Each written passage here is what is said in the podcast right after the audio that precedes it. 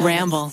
I can confidently leave my cards at home because I have my iPhone. From grabbing my morning matcha to catching a ride to the office, or from picking up lunch with friends to picking up the tab at happy hour, I simply tap with Apple Pay. Easily add your cards in the wallet app and you're ready. Just double click the side button, smile for Face ID, and tap to pay. It's as easy as looking in the mirror. With each tap, your card number and your purchases stay secured. Pay the Apple way with your compatible device anywhere. Contactless payment is accepted. Bada bing, bada Boom, it's a mini-sode. So this week's mini-sode, I'm just gonna drop you right in. This is an urban legend in a small town in Maine, Little North Pond. So they've got these beautiful lakes, these beautiful mountains filled with trees. I mean, just truly a natural oasis. And they have this campfire. This is how I see it going down. Picture Boy Scouts with me, sitting around a campfire, talking about some shit. They say, gather around everyone, grab your flashlights. Did you know in these very woods, there's a man living in complete isolation. He watches you through the dark shadows of the tree. He just stalks you, stares at you. You don't even see him. You just maybe see his eyes moving, flickering, looking straight into your soul. And when he finds the perfect time, he breaks into your cabin, he breaks into your house, and he starts taking small things. Never anything big. Maybe you don't even realize that your house has been broken into, but it's too late. See, this urban legend doesn't come from nowhere, right? The families with summer cabins near the North Little Pond, they were noticing some strange things. I mean, I feel like we've asked this question a million times before. What would you do if you were the worst, most evil burglar that ever existed and you could break into someone's house and steal one thing, one item? It's not a high value item. It has to be an item that's going to drive the homeowner insane. Like, how is this missing? I think they're all taking socks. You think it sucks? You think we're getting broken into every time I do the laundry and someone's just taking that one sock? Yeah. That one good sock, too. Like, we have so many cheap socks, those never go missing. It's always the nice sock. and we talked about it maybe like prescription eyeglasses. That's terrifying. You know, what else is there? Well, this is exactly what was happening in Maine in this small town. People's cabins were being broken into, and there were instances. This is how I see it going down, right? Imagine this. Hey, John, uh, where's our flashlight? And you go outside, but it's gone. Oh, well, I'm sure one of the kids misplaced it. Next door, in another house. Hey, babe, I told you to put the steaks in the freezer. They're not in the freezer. No, I just checked. They're not in the freezer. Well, where they, could they be? We literally just bought them. That doesn't make sense. Did you grill up the steaks from the freezer? Frozen meat from our freezer? That's strange. Another family comes home one day and they have bunk beds for their kids. Where's the bed? no, one of the mattresses. Just one of the mattresses is missing. Babe, I know this is really awkward, but uh, have you seen my Playboy magazine? Just that one magazine. Nothing else is missing but my Playboy magazine. Have you seen it? Sometimes it was a book, magazines, National Geographic magazines. Listen, that's nothing. There was another couple who said, Hey, I had that mattress stolen from me, but we also had a backpack stolen. We start freaking out because that's where we were hiding our passports, all of our, you know, that's like our emergency go kit. We need our passports to take that backpack. So we start freaking out. They took our passports. This is identity theft. This is like a criminal organization. Wait, so they think somebody took it? I mean, it's missing. The backpack with the passports is completely missing. They ask all of their friends and family, it's gone. But Okay. they they keep looking in that closet. They notice that someone, the thief, had left neatly all of their passports just tucked into the side of the closet. But the backpack that it was in is missing. What the fork is that about? Another family comes home. They try turning on the TV. The damn remote isn't working. Okay, that's weird. Is it hot in here or is it just me? Let's turn on the fan. They get the remote. The remote isn't working. Hey, did you notice our clock on the wall isn't moving? What's going on with that? So they check everything, and every single battery in the house had been taken. From every single remote, from anything that requires batteries, those AA batteries, those AAA batteries were stolen. So what do you do? I mean, you search the rest of the house, you notice, well, my laptop's here, my computer's here, my TV is here. This person straight up just stole all of the batteries in the house and vanished. That's it. Bizarre. So slowly this urban legend starts taking taking storm. This entire town by storm. They called the thief the mountain man at first, then it was the hungry man. Then he became known as the hermit.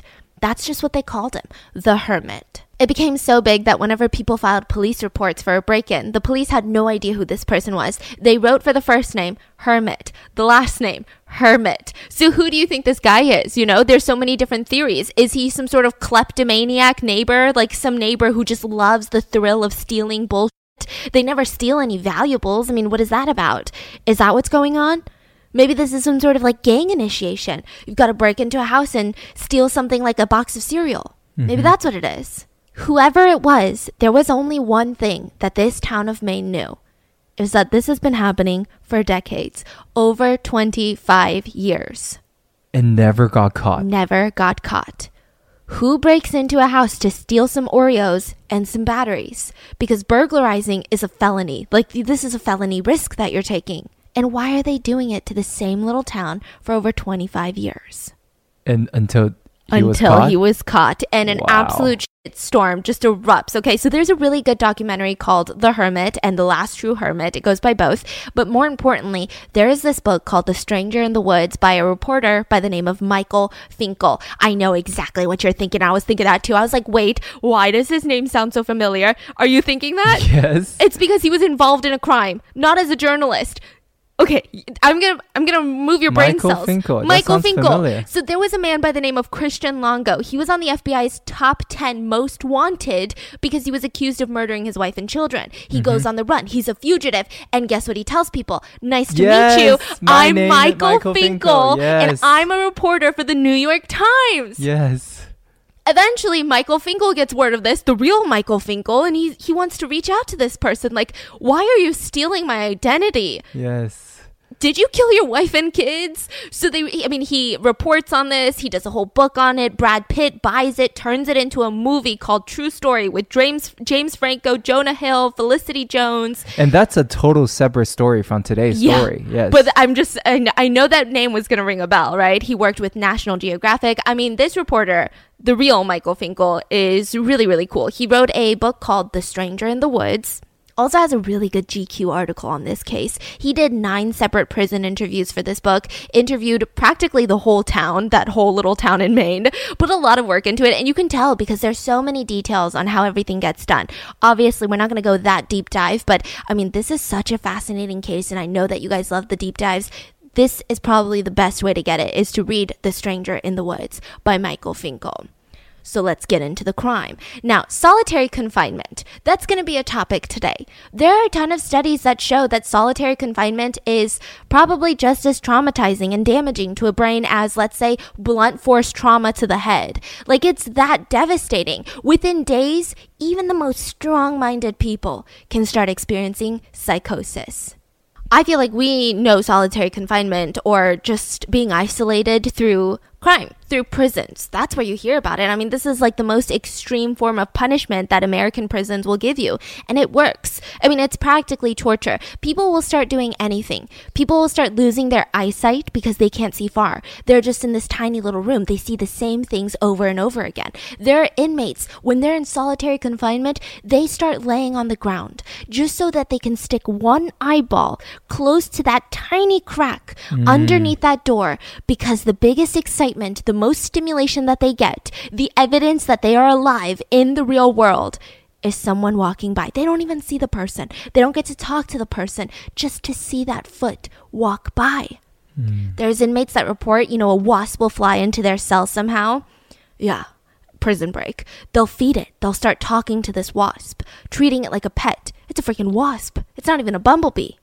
So when you're in solitary confinement, the cells are very far apart. You really can't hear each other. It's not like a normal Gen Pop prison cell where you can talk to each other. So they'll start screaming through the little drain pipes, trying to get any sort of interaction with people, but they can barely talk because their vocal cords are that weak. So within an hour, they completely lose their voice Why are they so weak? because they don't talk Oh, oh seriously. when if you're you in don't solitary confinement. Oh, so, so, you after a quickly while lose your voice. you lose the ability to talk. yeah. I mean, you can still talk, but it, it puts so much strain. Oh. People would rather, I mean, it's been reported by people who have actually been in solitary confinement, they would rather have the worst inmate, the worst fellow prisoner, the most abusive, the most intimidating, evil person in the room with them rather than being alone. And the feeling is because you start having this sinking feeling that you don't exist Like nothing makes sense. What even is life? Am I even real? Like, how do I know I'm not in this like brain fog? Am I losing my mind? So they start doing things such as rubbing feces on the walls, banging their heads just to feel something, hurting themselves, and a lot of the times attempting to take their own lives. And yeah, we're talking about the case where this might be the very last true hermit in the world. That's what this case is known for. I know that there's a lot of um, different groups of people that may live in islands that haven't been colonized, right? That's a little bit different because they're not living in solitary confinement. Like they're not living in solitude. Mm-hmm. Or you have religious people who will go and live a life of solitude, but a lot of the times they are with fellow members. Fellow members. Yeah. But this guy might be the last one. Now, the town of Maine took this in various ways. Some of the victims were straight up pissed. Their kids were terrified. This is their safe place. This is the place that they come to in the summers to get some peace of mind. I mean, yeah, nothing valuable was taken, but how about what I feel? I feel violated. How do I yeah. know that he's not armed and dangerous? We don't even know this guy. Other victims, they just kind of got used to it. They felt like he was harmless. They started this cute little idea where they would hang some paper and pens on the front door and they would write grocery list. Just tell us what you need and we'll leave it out on the porch next time. But he never wrote anything. Overall, most of them started doing what they called hermit proofing, installing security cameras, alarms, cameras. Just, it was a lot of work, right? The town wanted to catch this guy. So we're talking about Terry Crews, the police officer. Oh no, Terry Hughes. Terry Crews is the actor. Terry Hughes, the police officer. He made it his life mission to catch the hermit. Everyone kept complaining to him, Come on, Officer Terry, what the fork are you doing? You busy eating donuts? Catch the hermit. It's just one dude. It's not even a gang, right? Is it an urban legend? What's going on? So he calls in help from two different county sheriff's office, state police. He even started talking to border patrol. What do you guys think I should do? The normal stuff isn't working. Uh, we tried fingerprinting. We tried doing this. We tried telling the community to to get some security systems. Nothing is working. He's breaking into into homes at alarming rates. Border Patrol gives him some uh, highly sensitive, accurate sensors, and says, "Here, this should help. So he starts uh, placing them at a center called Pine Tree Kitchen, which is known to be the hermit's Costco. He'll just go in there and take tubs of food, just straight up like he's grocery shopping. So he sets up these alarms behind like the little ice cream machine, behind the drink fountain, and the alarm sensors would be in Terry's house. So he gets real time alerts. But he's still terrified. What if I don't get there in time? What if I get there and this hermit goes on the run? What if he sees my car lights? So he starts practicing this rehearsal, driving from his house, this police officer, driving from his house to Pine Tree Center, which is a place for disabled children and adults. It's like a summer camp, right? So he'd drive there. He'd ditch his car halfway, run the rest of the way, no flashlights, in the dark, just practicing this. I'm gonna get this guy. I mean, what kind of dude just breaks into a summer camp for disabled people and steals all their food. That doesn't make sense. Yeah, it's food, but it's the principle, it's the law. He waits for his chance.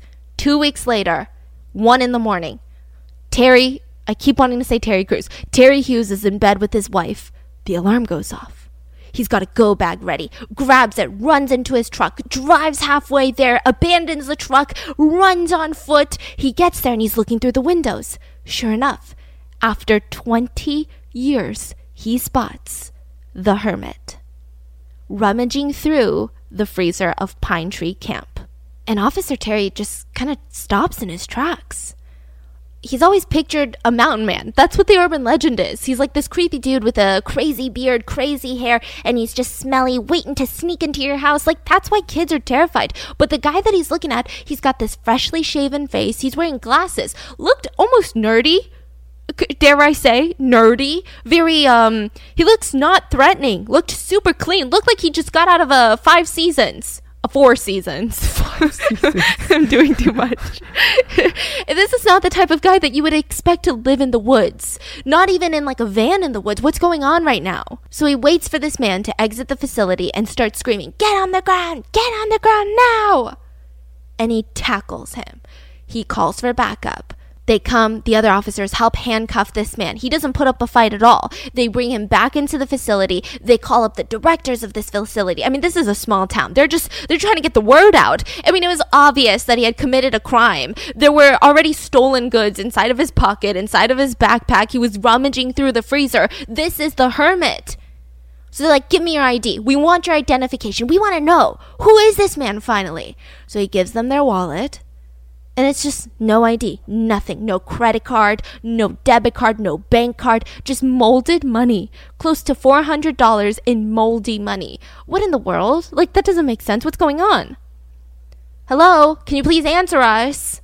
They're like, okay, well, this this hermit legend, my ass. Like, the urban legend is fake. That's what the cops are thinking. Is he talking at all? No.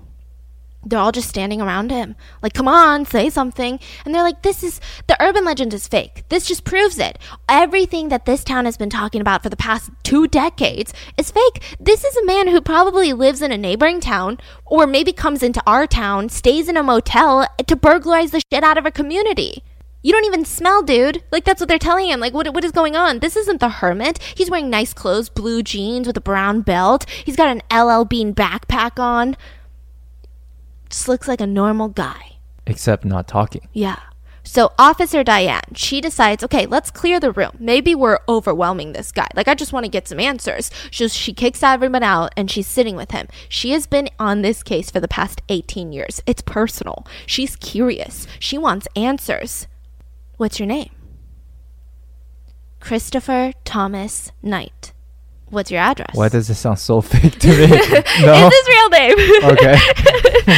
What's that's that's the name I would give. I, this really feels like Batman or something. Yeah. yeah. What's your address? None. Okay. Um. Then where do you get your mail? Your tax returns? Disability checks? Like, do you get any of that? No. Okay. Where do you live? The woods. How long? Uh, decades. So she's getting a little bit anxious. She's like, be more specific. I mean, since when? What what is a decade? 10 years? Just 10 years? How many years? And the response that she gets back is weird. He looks at her and says, What year was Chernobyl nuclear plant disaster? So she's thinking to himself, like, what the fork? Who is this guy? Like, is he some sort of environmentalist that's pissed off at the nuclear disaster? Does he have the nuclear codes? Like, this is very alarming of an answer. And so she Googles it on her phone. It was 1986, 27 years ago. Oh, okay, then I've been in the woods for 27 years. How old are you now? So she starts doing the math, realizes that this man entered the woods almost freshly out of high school at 20 years old and now there is a 47 year old man in front of her who has spent more than half of his life in the woods. What? Okay, so you were in the woods. Why? Why? You don't. How do you eat? Is it you're just breaking into here and getting food from this place? Where's the money in your wallet from then? You know, she's just trying to get these plot holes. She's, I mean, it's hard to believe such a statement. So she's trying to figure out, can I catch him in a lie? That's what police officers are trying to do. So how, how did you get the money then? Well, I gather, gathered it over the years. A few bills here, a few bills there. I mean, I never really took more than like $5 every time I broke into a place. Why'd you even take the money? I mean, it's more of a safety net. So in case you had to walk out in town and buy something, he needed a safety net, but in reality, he has never spent a dime in the past 27 years. Not one penny was spent. So this causes the question okay, if you took $5 every time that you broke in somewhere, how many places did you break into? And he's just sitting there, straight up honest, about 40 times a year for the past 27 years. She does the math. That's 1,080 break ins. That's 1,080 felonies. This is the biggest burglary bust in Maine history. I mean, yeah, all he did take was some groceries, some hot dogs, some frozen steaks. How does he break in and get out so easily? Yeah. That's what I want to know. So they're like, what is going on? They run a background check. This man really is Christopher Knight. No criminal record, no arrests, no warrants, absolutely nothing. From the outside, if you were just a regular police officer, pulled him over in a traffic stop, he looks like a well abiding citizen. And he just admitted to one of the biggest burglary cases in Maine history. The only thing that he had that belonged to him and that he didn't steal were his eyeglasses. And he had it after 27 years? Yeah. So That's you're thinking pretty impressive. Exactly. So you're thinking what I'm thinking is like, who is this guy? Why is he in the woods? Is he some sort of like conspiracy theorist? What's going on? Is he a spiritual person? Was he trying to find himself in the woods? I just don't understand. 27 years. So Christopher Knight's childhood is very very normal. He grew up in a rural town in Maine. Um, for every person, there were two cows in this town, so it was relatively rural. And Chris was the youngest of five children. They lived that quintessential country life. They would cut their own logs because they had to put it in their fireplace at home, you know, pick their own berries and fruit. They fixed their own tractors. I mean, they were really resourceful. That is what I will say about the Knight family. And they were all really freaking smart so smart. I mean, the parents valued education. They were considered bookworms. All of them. All they did was just read, read, read, read, read. People called them a family of brainiacs, which is like a really high compliment. I feel like every family has like that one smart person and then everybody else is an idiot. I'm the Not idiot all in families oh, mine. yeah. You're like, I've seen some families where there's not. I'm yeah, kidding. like, like mine. So the whole family was just a family of brainiacs. And some of this stuff really helped prep Christopher for his future. The family built their own greenhouse for plants. They fixed scrap metal, very resourceful people. As a unit, though, they were incredibly isolated. I mean, yeah, they had a ton of land. This is a rural area, but they were obsessed with privacy. So their closest neighbor told Michael Finkel, I have lived next to them for 14 years. I am the closest neighbor to them in distance. I have yet, I mean, they've got like five kids, you know? I have yet to say hello to any member of that family. I, I don't even see them. I don't even know that they exist most of the time. They're so private. So Chris grew up just super shy, nerdy. According to all the classmates that were interviewed by Michael, there was a speculation that he wasn't allowed to show emotions growing up. Uh, there was no evidence of any abuse, traumatic incidents, sexual abuse. There was nothing in his life that could prep you for, oh, he hates society, like he's going to leave. I mean, the parents were a little bit strict. They had some strange rules like no junk food. so uh, it, this caused them to come up with some very, very creative master plans. The Knight kids, they would call up their cousins. They'd say, "Hey, come to my bedroom, and I'm gonna lower down a hook." The the cousins would wait with a bag filled with just like 7-Eleven stuff. I'm assuming just sodas, junk food, Doritos, Cheetos, and the kids would hook it onto that bag, just fish it up into their bedroom. I mean, these poor kids were never allowed to even drink a soda in their entire life, not even when they went out to eat. But through all of this, you're thinking, well, maybe Christopher just loves nature. He just wants to be in the woods. His dream in life was to become a computer technician. Like he really wasn't the type that hated technology. He didn't hate society. He just wanted to go off and do his own thing. It just kind of happened. After high school, he buys a new car. Loved it. This is like, eh, you know, he's one of those typical 19 year old kids. Freaking loves that car to death. He gets a nice job. But one day, he picks up his last check, goes into his car without telling his family, without telling his coworkers. Nobody knows anything, and he starts driving. 20 years old, not really thinking what's going on, just drives, drives, drives. He ends up in Florida. From Maine, he ends up in Florida. So he's looking around like, how did I get to Florida? Gets back into the car. Okay, never mind. I don't really like Florida. Starts driving back up north. The radio's playing. Everything on the radio is just talking about the recent Chernobyl nuclear disaster. That's all over the news. Gets back to Maine, drives by the family house one more time. But instead of stopping, he just keeps driving.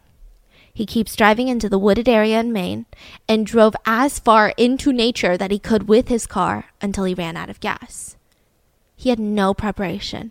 He just had a tent in the trunk. He didn't even have a backpack. He didn't have a compass. He had nothing, just a tent that he always kept in his trunk. Gets out, leaves the keys with the car, grabs his tent, and just starts wandering in the woods. So when Michael Finkel asked him, Why did you leave? Like, why did you do that that day? He mm-hmm. said, It's still a mystery. I can't explain my actions. I had no plans when I left. I wasn't thinking of anything. I just did it. Wow. So he sets up camp, right? He could hunt, he was good at hunting, but he didn't bring a gun. He could fish, but he didn't bring a fishing hook or a fishing line or anything. And Maine really is not the place to have like vegetables. You just don't pick like fresh berries. It's just not that type of place. It's not that type of vegetation. So he starts eating roadkill. Just eating roadkill, and most of the time it was raw. Then he would like start sneaking into people's gardens because the hunger was so overwhelming. And he would just pick little carrots, little green onions from the garden and munch on those. And he could have easily stayed like this and told some family. You know, you're thinking, well, Christopher, why don't you just go back home and prep for this? Like, have a couple months where you think of how you're going to do this. Bring some fishing lines. Yeah, there's TV shows you can go on there and win some money. Yeah. But his whole thing was survival. Or is that what it's called? Yeah, survivor. yeah. And so his whole thing was either you're hidden or you're not. Either you're hidden or you're not. For him to even tell his family about his plan is that mm-hmm. he's not hidden. He's connected to the world still. So he wants it seems to be like hidden. he did, he wanted to be hidden. so he does have a goal. Yeah. He does have a mission. But why does he want to be hidden? That's a big question. Yeah. Only he knows, and he hasn't told anyone. Wow. So he has a couple different campsites, but eventually, for the greater part of 20 plus years, he has one main campsite, his house. And uh, oddly, it was only a three minute walk from the nearest cabin if you took a shortcut. So this is, it's, it's strange because What do you it's mean? not He has a house? he starts building a little tent. Oh, he built something. Yeah, that he'd stayed in for over 20 years. And you're crazy. I'm Oh, going to give you the oh, lowdown on this place. It was on private property, it wasn't even on public property. He gets his campsite ready. There's these huge rocks. That's why he chose it all around this little area. Some of these rocks, these boulders, were bigger than the size of cars. So this is it's hard to even get to his campsite. You've got to be climbing over these like slimy boulders. You slip, you fall, you break your ankle, you're dead. You're not dead, but you get the idea. So it's just not a place to hike. It's not where mm-hmm. people are just going to wander off. There's moss all over the place. There's twigs, and if you wander anywhere near his campsite, he would know because he would hear you. Cuz the twigs would break. There's poison ivy everywhere, thorns. In summer, the mosquitoes get so bad. The bugs, the flies would get so bad that if you were to open your mouth, you're probably going to eat a bug. How does he live in an Yeah. environment like that? So he's got to make this little tent the perfect place. I mean, everyone in town was looking for Christopher the Hermit, but they knew they could not find him. It doesn't matter if you had the best tracker, the best hunter, the best search and rescue team. He never left a trace. He never left a footstep. He never even broke a twig to indicate someone stepped on this twig. Wow. And he could do it all in the dark eventually. Without even the moonlight. He knew exactly where to step. I mean, he truly became one with nature. Later, he would lead the police to the campsite, and they knew that this guy was the real deal. Like, his story was real. He lived here because the way that they saw him in the zone, just walking through the woods, not one twig snapped. It was like he was in a trance.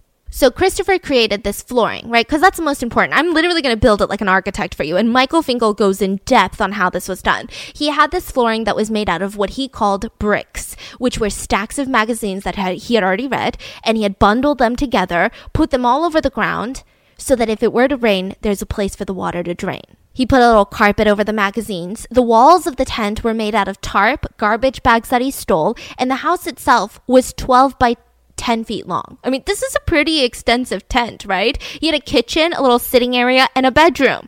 The kitchen, he had these little camp stoves. He stole propane tanks from people's grills. I mean, it, it became such a thing that in Maine, if you were to grill in the summer, it's just a list. Oh, the hermit probably took our propane tank. Like, we got to buy one at the start of summer. Because he took our propane tank. he had cooking supplies, a frying pan, a cast iron frying pan. He got he had a mug, paper towels, strainers, pots. I mean, this is kind of bizarre, no? In his bedroom, he had a twin-sized mattress on a metal bed frame. I he stole a whole bed, I'm assuming. He stole Yeah. a whole ass metal bed and dragged it to his tent site somehow. He had a doormat, like one of those welcome home doormats, at the front of his tent. It's really like Animal Crossing this little thing. the Animal Crossing. His bed was comfortable. They said that when the police found it, he had Tommy Hilfiger pillowcases on his real pillows, multiple sleeping bags, blankets, a nightstand with all of his favorite books that he had stolen. He even had a little grooming section, a razor, detergents for his clothes, soap, shampoo, toilet paper right next to hand sanitizer toothbrush, toothpaste, everything. He had a system that he collected rainwater in these 30 gallon garbage cans. He would shower with it, drink with it, clean with it. And when it turned green, Uh huh. he would still drink it by boiling it with tea bags that he stole. He was drinking tea. This guy was drinking tea. So then, w- when the water turns green, you just gotta boil it with tea bags, and I that turns guess into like moss tea. yeah. No, it's fascinating about this is that um the police showed him a picture of himself, a yearbook picture, just so they could confirm that this is the real man, right? Mhm. And he stared at it for just so long, just staring deep into that picture and they're like, "What is going on? Why is he being so weird?" It's because he had no mirror. For the past 27 years, he forgot what he looked like. He hadn't seen himself. And he told them that sometimes he would see like a blurry reflection in the water, but that was it. Now, He didn't just steal a mirror, huh? no. And he said that life, I mean, life is fascinating for this guy. So, not once did he go to a doctor in 27 years. He never broke a bone. He said that he had a pretty bad fall once where he hurt his arm, didn't break, couldn't do much for a month, like couldn't even pick up a spoon, but that was it. Never got sick, and he claims it's because he didn't have human contact. So, you know, I mean, we're going through it right now, or maybe with the common cold, you get it from another human typically. Mm. He let bruises and cuts just heal on their own. The whole time, 27 years, he said that he never talked to himself. Never wanted to listen to the sound of his voice, never really hummed, never sang. He only said one word in 27 years. He was out hiking and he comes across another hiker on the trail. Uh-huh. So he's thinking to himself, okay, this is weird if I don't say hi. uh huh. So he says, Hi. That's it. 27 years. One hi. That's, That's it. crazy. Never talk to himself, never sang. I mean, For some odd insane. reason, I, f- I find it interesting. But I mean, I feel like I would talk to myself or sing. Oh yeah, you would. I know you would. Or I feel like after a day, I'd be like, does this thing still work? Hello? But I, I, I, yeah, I don't know. I, I wonder how long I will last. I thought you were going to say, that's my dream. And I'm like, you are marrying the wrong person. You're with the, the absolute worst match in history, then, if that's your dream. he never lit a fire in 27 years because he was scared that the smoke would lead people to him. So Maine winters are no joke. Wait, what do you mean? He has a little grill, no? I mean, it's it's one of those like our propane gas grills, but it's not a fire because there's no smoke with these grills. So he could only cook food, but he can't really use that as warmth. Mm. Never had a fire, and Maine winters are no joke. There's massive snowfall. I mean, there's ice, there's hail, there's everything. You could easily freeze to death in these woods, Mm-hmm. but never. When he needs food, he would do this thing where he'd go out in the middle of the night. He would choose days that the moonlight was weak. He didn't want a full moon. He wanted it to be as dark as possible because he could travel in the pitch darkness, but the people who might chase him into the woods, they can't. They would lose him. Now, he stated to Michael Finkel that he absolutely hated breaking into people's houses, but I guess at the time he felt like there was no choice. He's got to gather these supplies for the winter. During the winter months, it was freezing so much that he would barely leave his tent. So he's got to prep for essentially a hibernation, got to stock up on food for months, for the whole winter months. So his entire summer and spring months were just him prepping for food for the winter months. And the winter months were insane. You would think, oh, well, maybe at night you just sleep it off, right? That's that's what Michael Finkel was asking. Is that what you did during these winter months? Because people don't believe that you can survive something like this. And he stated that if you sleep during this, you might not make it out alive. So he would actually sleep really early at night, wake up at two in the morning. That's when it gets the coldest, and he mm-hmm. would just pace around the tent to get his blood pumping. That's crazy. Is that not insane? I mean, this this sounds like the the Survivor show. That it sounds like something that you would have to be forced to do. Like Yeah. uh, like the food wasn't really nutritious either, so he's not getting like the most fit, you know, fresh fish, fresh, you know, garden vegetation. He was just eating people's pantry goods like mac and cheese, spices, chocolate bars, tater tots, baked beans, graham crackers, Mountain Dew. That's what he ate for 27 years. He said that he didn't even care. You have to have self-control when you do stuff like this. You can't be picky about what you eat. Even the police reports about these break ins said that there was some unusual neatness about this place. So if he were to break in and he unhooks an entire door, because these mm-hmm. are cabins, this is a small town in Maine. You're Yeah. not talking about these massive fortresses. He would unscrew a door to break in, and he would take the time to screw the door completely back before leaving. Yeah. So that's my question. Like, what what is his feeling towards breaking in? He doesn't want to break in, But he has no choice but he will break in in. his so, mind. so when he breaks in, but he doesn't take any valuables. No. What does he? He only takes what? Like what's Food, his rule batteries. Oh, it's the one valuables that he would essentially steal are compasses and watches and randomly Game Boys, uh, the little toys, right? The little video game things. But he said that he would wait until make sure that they weren't of value. Like if he saw a Rolex laying around, he would never take it. Uh huh. It had to be like one of those really just whatever watches, To tell time. just completely dinged up, just so he can tell time. Uh, and Game Boy is to kill would- time. Yes, to kill time.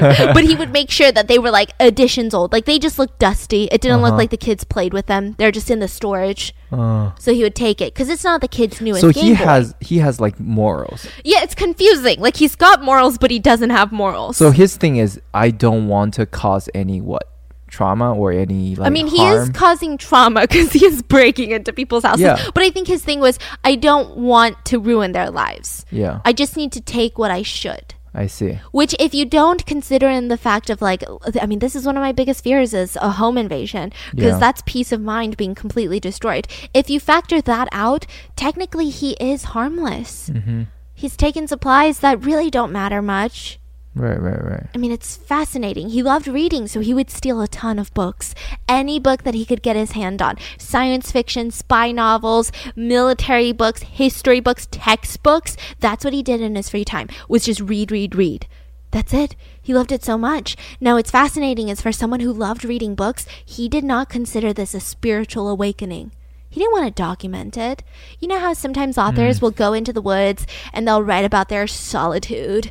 I'll be like, this is what I learned day one of being alone in the woods, day two of being alone in the woods, right? He never talked to himself, never went out there to find himself, never thought about writing in a journal, never thought about documenting any of it. Most of the time, he stated, I did nothing. I didn't do anything. I didn't think of anything. And he stated that in 27 years, he was never bored. What Is this is not going crazy? on? I, I don't. like- I don't understand. I think this makes it crazier because in I mean, he was caught recently. I want to say like 2012, right?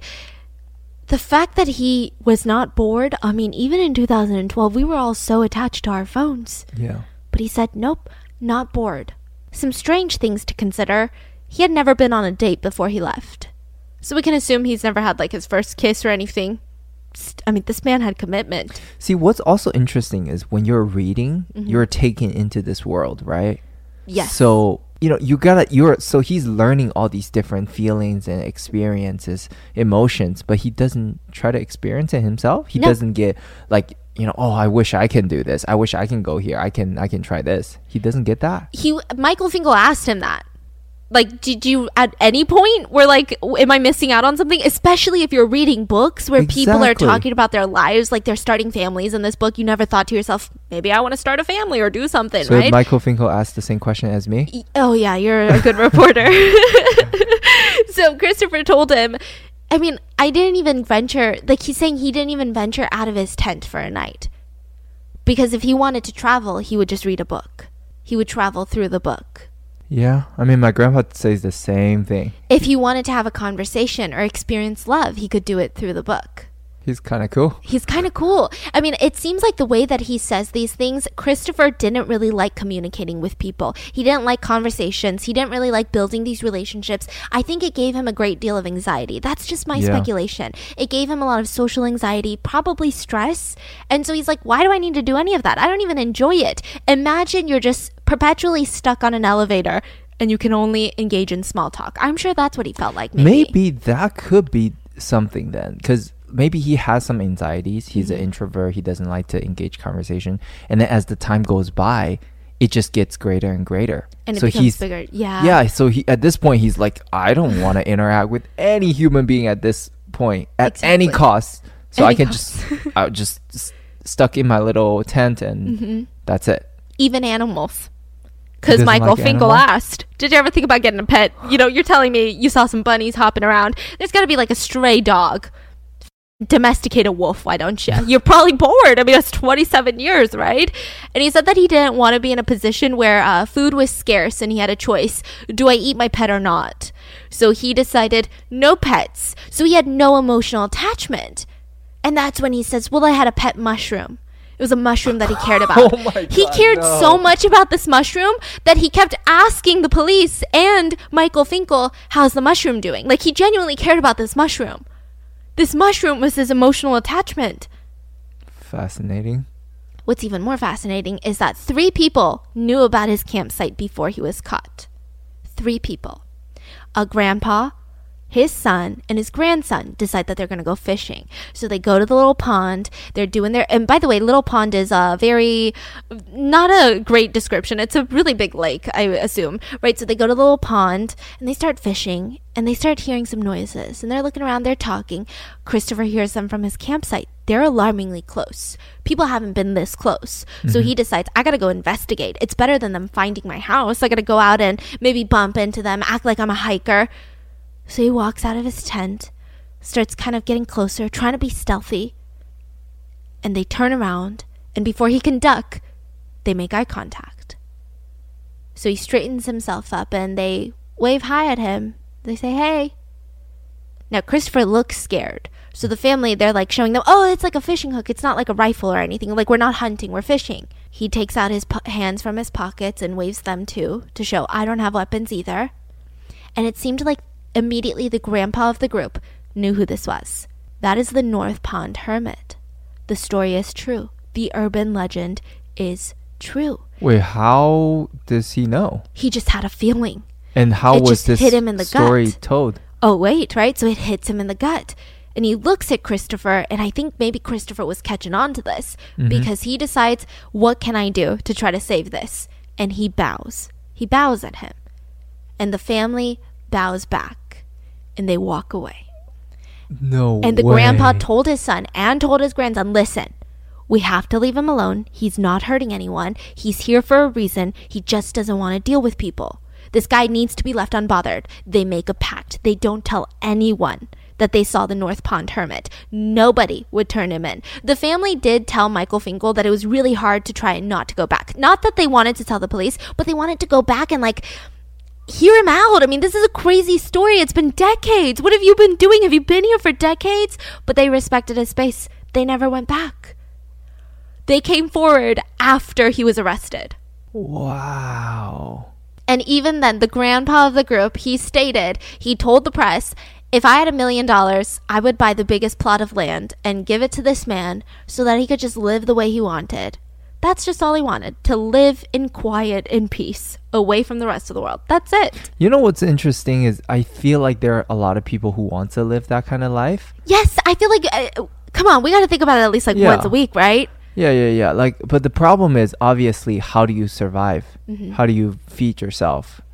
So I feel like he could have. I mean, obviously he left really young, right, high school. Mm-hmm. But if he was a little bit more well-rounded in society, he could have find some ways to Make it you know, work. somehow get a land, get a small little land, and kind of feed them himself. You know what I mean? Buy a he- plot of land, go off grid. instead of breaking into everybody's house. That's what I think. That's why people had a problem. Yeah, yeah. It's almost like you have so much sympathy because I mean, who hasn't thought about it? Who hasn't thought about like, oh, how would life be without all of this technology? So it's weird. They arrest the guy for burglary and theft, and his first night spent indoors for the past 27 years would be in prison. And that is when the show began. Reporters, journalists, authors, poets, women who would write letters wanting to marry the hermit without knowing anything about him, you know, because love is love, love is strange. People offered to let the, him live on their property. They're like, I've got so many acres, just come live in my house. I'll give you my whole house. Just live in my house. Kick me out, evict me. People wanted to pay his bill. They wanted to raise money for him. It was wild. Teams of documentary people were just coming up knocking on the jail doors like, "We want a documentary." And there were so many questions. Who is this guy? People start talking. I bet he saw some aliens.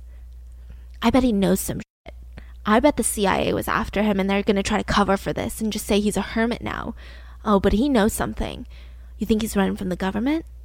A foreign government? Oh, maybe he knows. Maybe he knows something that we don't know. Maybe he knows that there's going to be an apocalypse and he's getting a head start. Maybe all of the actual civilized cities are going to fall. Maybe we're going to get bombed and so he's just out in the woods. All of this is going out outside of prison. And according to prison interviews with Michael Finkel, he said that Christian Knight was absolutely miserable in prison. He hated it, felt anxious, nervous, tired. But at the same time, Christopher does claim that he deserved to be in jail. He wanted the appropriate punishment. He didn't want anyone to go easy on him because he did hurt a lot of people. He stopped shaving. He didn't eat as much. It just never. Uh, this is a direct quote. More damage has been done to my sanity in jail in the matter of months than years and decades in the woods. So Michael Finkel gets intrigued by this. He flies from Montana to Maine and starts seeing him in jail. And it's almost like Christopher had to push the words out of his mouth. Christopher also never did the things that you would expect a quote unquote normal person to do. He never tried to fill the silence the silence would get so uncomfortable at these visits that Michael Finkel wanted to prove to Christopher, like, he, I, I can be silent too, but it was just so hard.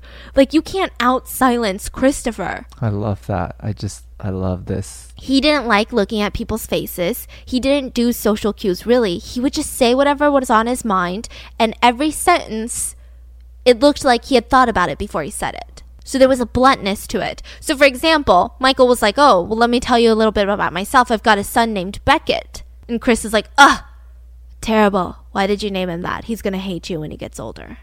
No smile, no joking, just straight faced.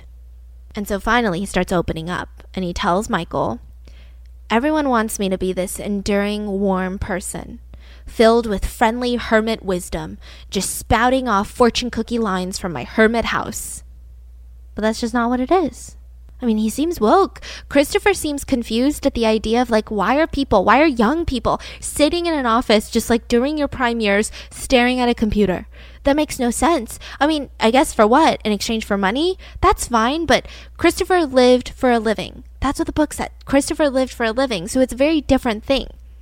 But he also states, I wasn't consciously judging society or myself. I just chose a different path.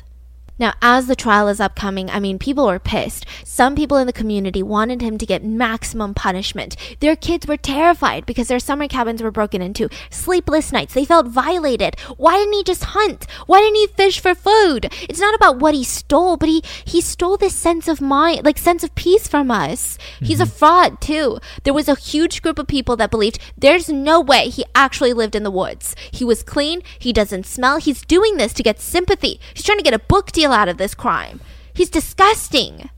There's no way 27 years. Oh, and he can still talk? No, I don't buy it for one minute. But the police, they bought it. Like they went to his place. They did not think that this was a lie. And I think it's hard to believe because human brains are wired for connection, because connection builds happiness. I mean, we've all heard loneliness kills, right? But on the contrary, Chris would actually tell Michael, I wanted to laugh in prison because they use solitary confinement as like the highest, deepest punishment, right? His whole thing was he wants to be in solitary confinement. Put me in no. solitary confinement. He's laughing at the idea that prison uses this as the deepest punishment. That is crazy. He begged for solitary Has confinement. Has he gotten one? No. I mean, eventually he got his own cell, but it wasn't like solitary confinement. Wow. Crazy. That is crazy. He did not like talking to people. He only said, like, no, yes, please, thank you. That was about it. Now, a lot of people, on the other hand, were very sympathetic. Even the director of the Pine Tree Camp, which was where he stole the most from, said that if I probably caught him in the act, I'd let him go, probably. I don't hate the guy. You know, like he did what he thought he had to do. The owner of the private property where he set up his camp mm-hmm. said, it's nothing to be mad about. If I caught him, I probably would have let him be. I wouldn't have, I wouldn't have evicted him. I wouldn't even have called the police.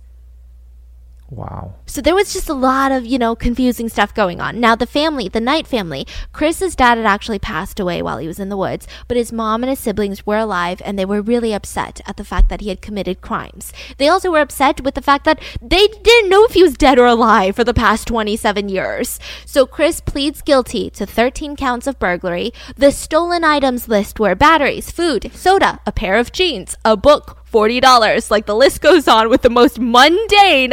Who even burglarizes homes for this? And he received a sentence of seven months in prison and psychological counseling. And he has to call his case manager daily and appear in court once a week for progress updates for an entire year. If he doesn't, he can face up to seven years in prison. But he actually got through it. And you're thinking what I'm thinking, okay? Like, this guy's. I know he said that he doesn't have this hermit wisdom, but there's gotta be something. This is what he told Michael Finkel. During his 27 years, never for a moment was he bored. I did examine myself. Solitude did increase my perception. But here's the tricky thing when I applied my increased perception to myself, I lost my identity. With no audience, no one to perform for, I was just there. There was no need to define myself. I became irrelevant. The moon was my minute hand. The seasons were my hour hand. I didn't even have a name. I never felt lonely. To put it romantically, I was completely free.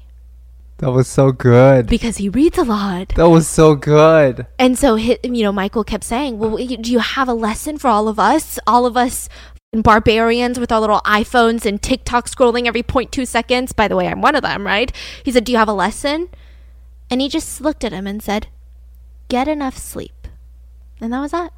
That was his lesson for 27 Where years. is he now? What is he doing? He's in Maine. It, I mean, it looks like he's definitely not online, okay? definitely not being interviewed. He's probably having a lot of trouble, right? Yeah, he never really sent an email, never talked on the phone or anything. He actually mentioned that technology was uh, going back. That was so good what he just said. Could you say that one more time? Because it's really, I, I, it's kind of blowing my mind So right he now. said, I did examine myself. Solitude did increase my perception. But here's the tricky thing when I applied my increased perception to myself, I lost my identity. With no audience, no one to perform for, I was just there. There was no need to define myself. I became irrelevant. The moon was my minute hand, the seasons the hour hand. I didn't even have a name. I never felt lonely. To put it romantically, I was completely free. Honey, You're going to the woods. just say if I'm gone one day. And then I, I come out tomorrow. He's like set up a camp in our backyard. I'm like, this is not what Christopher Knight meant. Okay. wow. it technically it is a crime. It's a very big crime, Yes. but it's it's a wild one. And I think it's very it's very telling that he didn't come out with this wisdom. Like this feels so transparent and vulnerable. He doesn't want to tell the world, "Hey, this is what you guys should do because I had solitude and I could I can figure out the solution to all your problems." Can you relate to him in any percentage or not, or not really? Can you under can you feel like do you do you see where he's go, coming from or Yes, I feel it. Sometimes I do get overwhelmed with technology, or I do get overwhelmed with like overthinking everything. So the idea of like being in a place where I don't have I to think, think about I think that. that's a little different. Like from what I'm Yeah. feeling, like there's a percent, there's a like like a voice in me. That's like do it. I I can I get it. Mm. I I feel like there's probably a lot of maybe I don't I I want to say maybe introverts or some there's certain type of personality can relate to what he gone through. Probably. I feel like there's yeah a good Yeah. amount of people out there that's like this is my dream. Yeah, because this is hitting home for me. See, I I like it, but I think I think I'm one of those annoying people. I think I, we practice a lot of solitude. It's just you and me and you guys most of the time, but we don't really go out and hang out with a bunch of people. yeah, I think that is like my I like that. but that's still too much for me Yeah. sometimes. oh really? oh, uh, is this me? Are you trying to say something to me? How do you guys feel? Do you feel like without the thievery, without the burglaries, is this what you would dream of? Is this something that you think about often? You're like sitting at work, you're like this is this is what I want. This is my mental escape. And would you ever do it? Let me know. And I hope you guys enjoyed today's mini-sode and I will see you guys on Wednesday for the main episode. Bye.